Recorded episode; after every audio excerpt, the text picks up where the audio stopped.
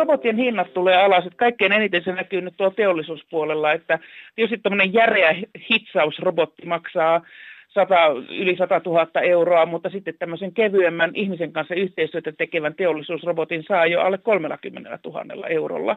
Eli se ei ole mikään merkittävä investointi enää teolliselle yritykselle. Sitten tämmöinen äh, Zora-robotti, joka sitten esimerkiksi viihdyttää ja pitää sosiaalista kuntoa yllä vaikkapa vanhainkodeissa, niin sen hinta on alle 20 000 tällä hetkellä. Ja tota, samoin Pepper-robotti, joka siellä nyt mainitsit just siellä Japanissa, niin on tällainen, niin äh, hotelleissa ja muissa paikoissa tekee neuvontatyötä, niin on semmoinen 20 000 kieppeillä. Mutta nämä hinnat tulee koko ajan alaspäin ja sitten tällaisen ihan todella edullisen äh, telepresenssirobotin saa alle tuhannella eurolla ja mulla itselläni on robottikissa, joka maksaa 99 dollaria. Mahtavaa. Mitä kaikkea robottikissa tekee? No robottikissa se on aika yksinkertainen, että se on terapiarobotti, vähän niin kuin tämä Paro, se hyljerobotti, olet ehkä nähnytkin.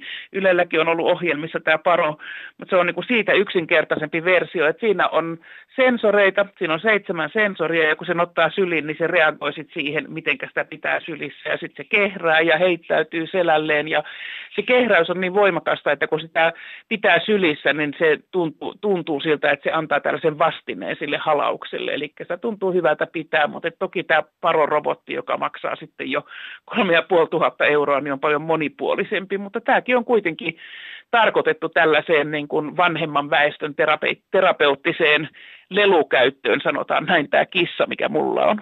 Mitä sitten tämä robottien älykkyys, niin voiko sitten jossain vaiheessa robotit olla älykkäämpiä kuin me ihmiset? Joo, kyllä voi olla.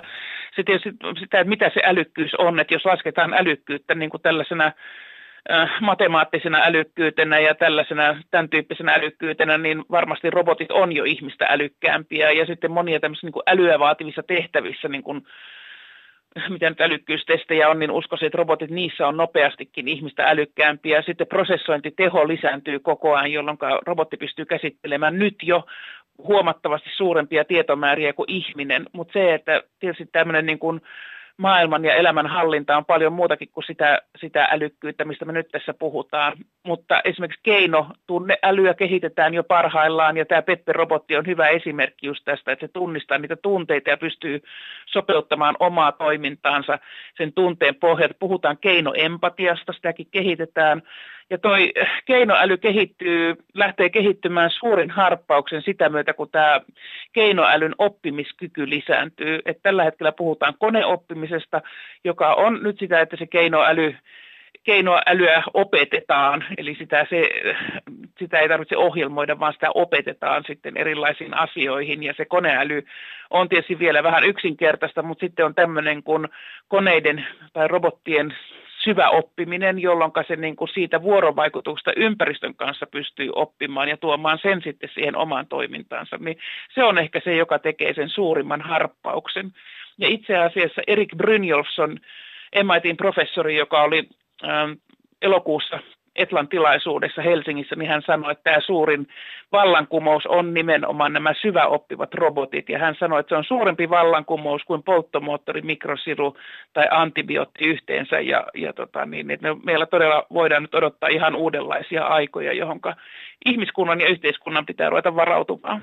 Sanoit aiemmin tuossa, että vaiheittain tulee tapahtumaan, niin mm voiko sitä vielä ennakoida, että, että se tietysti riippuu monista asioista, mutta milloin, milloin tavallaan robotit on niin ö, meidän arjessa itsestään selvästi kiinni vaikka kuin tänä päivänä vaikkapa älykännykkä? Joo, no kyllä tämä niin kun tulee tapahtumaan aika nopeasti varmaan, kun se lähtee tuosta tapahtumaan, että Etelä-Korean hallitus niin ennakoi vuonna 2007 että vuonna 2020 jokaisessa eteläkorealaisessa kodissa on robotti. Ja Etelä-Korea on sitten sitä, sitä visiota toteuttanut tosi dynaamisesti. Ja nämä, kun katsoo maailmanlaajuisia investointeja, mitä siihen panostetaan robotiikkaan, esimerkiksi Kiinassa on tällä hetkellä niin suuri robotiikan investointiohjelma, että siitä sanotaan, että niin valtavaa investointia ei ole milloinkaan maailmassa missään nähty. Ja silloin kun siihen panostetaan tällaisia summia, rahaa, resursseja ja osaamista, niin voidaan niin ajatella, että se tapahtuu kyllä aika nopeasti.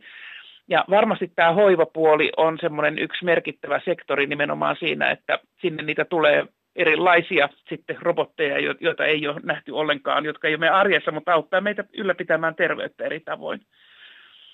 Niin, eli samalla tavalla vähän kuin digitalisaatio tuli myös asteittain ja sitten nyt on jo todella paljon palveluita, mitkä on ain, vain sähköisesti, ne on ajasta Kyllä. ja paikasta täysin riippumattomia, että ei tarvita muuta kuin se sovellus ja, ja nettiyhteys. Miten sitten ratkaistaan se, että, että jotenkin se yhteinen hyvä jaetaan, kun jos miettii, että nyt oliko se viime viikolla tuli tämä kansainvälisen hyvän tekeväisyysjärjestö Oxfamin tuore raportti ja siinä oli, että maailman 62 rikkainta ihmistä omistaa samaan verran kuin köyhempi puolikas maailman väestöstä, eli noin 3,5 miljardia ihmistä. Niin, niin miten sitten tulevaisuudessa tämä, tämä asia, tuleeko tämä jakamaan ihmisiä yhä enemmän ja tavallaan lisäämään eriarvoisuutta, vai onko tässä mahdollisuus myös tasa-arvoistumiseen? Sillä tavalla lähden vähän kauempaa, että maailmahan on tullut paremmaksi 25 vuoden aikana ihan radikaalisti, että absoluuttinen köyhyys on vähentynyt, lukutaito on lisääntynyt, lapsikuolleisuus on vähentynyt, saastuminen on vähentynyt, vaikkakaan ilmastonmuutosta ei ole pystytty pysäyttämään, mutta sittenkin. Niin mä uskon, että me nytkin löydetään näihin ratkaisuja ja varmaankaan nämä niin kuin ökyrikkaat ei ole se ongelma, vaan se, että meidän pitää myös sitä alinta, alinta väestöä saada ylöspäin. Et me, et, tota, niin, niin, ja tietysti löytää erilaisia tapoja jakaa sitä varallisuutta, mutta että nimenomaan, ja nythän tämä esimerkiksi Kiinassa on jo nähty se, että kun sinne on saatu tämä teknologian vallankumous siellä käyntiin, niin siellähän on tullut keskiluokkaan kasvanut jatkuvasti. Mutta että tämä niin kuin eriarvoistuminen, syrjäytyminen, niin sehän on sellainen asia, että meidän ihmisten pitää taistella sitä, kehit, niin kuin, meidän ihmisten pitää taistella sen hyvän kehityksen puolesta.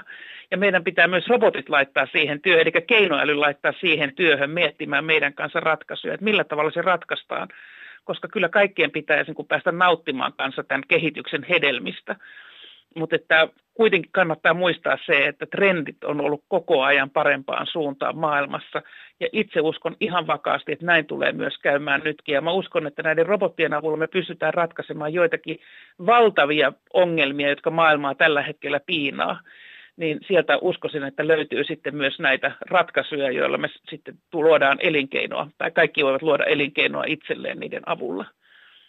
Mainitsit, että nämä muutamia ongelmia. Mitkä on semmoiset tärkeimmät, mitä ajattelet ja uskot, että, että tullaan ratkaisemaan, tai ainakin mahdollisuus ratkaista on olemassa robottien myötä? No erilaiset sairaudet, mitkä tällä hetkellä vaatii sellaista hoitoa, mikä ei ole kaikkien saavutettavissa, niin näiden robottien avulla niin yhä useampi pääsee tällaisen hoidon piiriin ja erilaisen teknologioiden avulla, esimerkiksi laboratoriossa, sirussa ja mitä näitä nyt onkaan, niin terveydenhoito tulee yhä useamman saavutettaville.